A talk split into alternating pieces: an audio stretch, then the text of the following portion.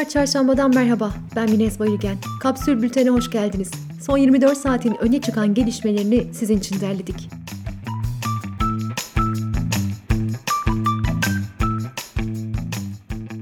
2 Mart'tan itibaren kademeli normalleşmeye geçen Türkiye'de vaka sayısı bir haftada %33, bir ayda ise %63 arttı. Test pozitiflik oranı ise %9. Haritadaki yüksek ve çok yüksek riskli il sayısı 39'dan 48'e yükseldi. 48 ilin nüfusu ülke genelinin yarısından fazlasına denk geliyor. Uzmanlara göre artışın en önemli nedenlerinden biri ilk olarak İngiltere'de görülen varyantın Türkiye'de yayılması. Bu varyantın %70'e kadar daha bulaşıcı olduğu biliniyor. Bilim Kurulu üyesi Profesör Doktor Levent Akın bu durumu şöyle anlatıyor. Daha önce 100 kişiden 7'si hasta olurken etkisinde bir değişiklik olmadı. Yine 7 kişiyi etkiliyor. Ama daha çok sayıda bulaştığı için 7 yerine bu kez 21 kişiyi hasta ediyor. İstanbul'a su sağlayan barajların seviyesi 9 ay sonra %60'ı geçerek 524 milyon metreküpe ulaştı. Türkiye'de 2021 Şubat ayı son 51 yılın en sıcak 8. Şubatı oldu. YÖK kararına göre öğretim üyesi alım ilanlarında belirli bir adayı tanımlayan özel şartlara yer verilemeyecek. Adayların tez adlarının bir kısmı veya tamamı yazılamayacak. Bağımsız İstanbul Milletvekili Cihangir İslam CHP'ye katıldı. İBB eski başkanı Kadir Topbaş'ın adı Yeni Kapı Meydanı ve Avrasya Gösteri Merkezi'ne verildi. Karar İBB meclisinde oy birliğiyle alındı. Dünya Üniversite Sıralamaları raporunda Türkiye'den sadece Koç Üniversitesi ilk 500'de yer aldı.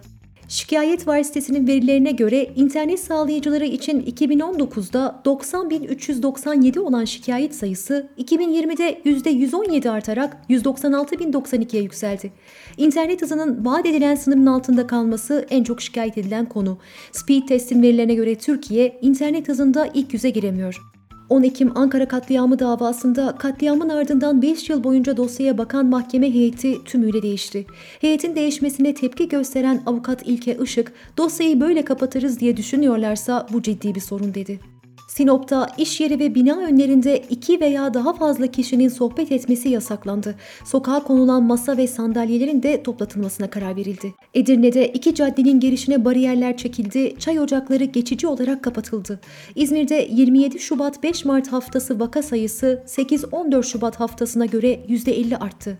ABD Hastalık Kontrol ve Önleme Merkezi kılavuzuna göre tamamen aşılanmış kişiler iç mekanda maske ve sosyal mesafe kuralı olmaksızın birbiriyle görüşebilecek.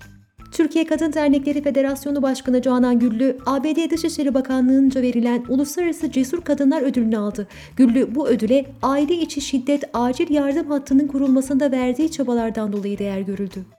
ABD merkezli Defense News'un haberine göre yerli zırhlı araç üreticisi BMC, Altay tankının mekanizma tedariki için Güney Koreli iki şirketle anlaştı.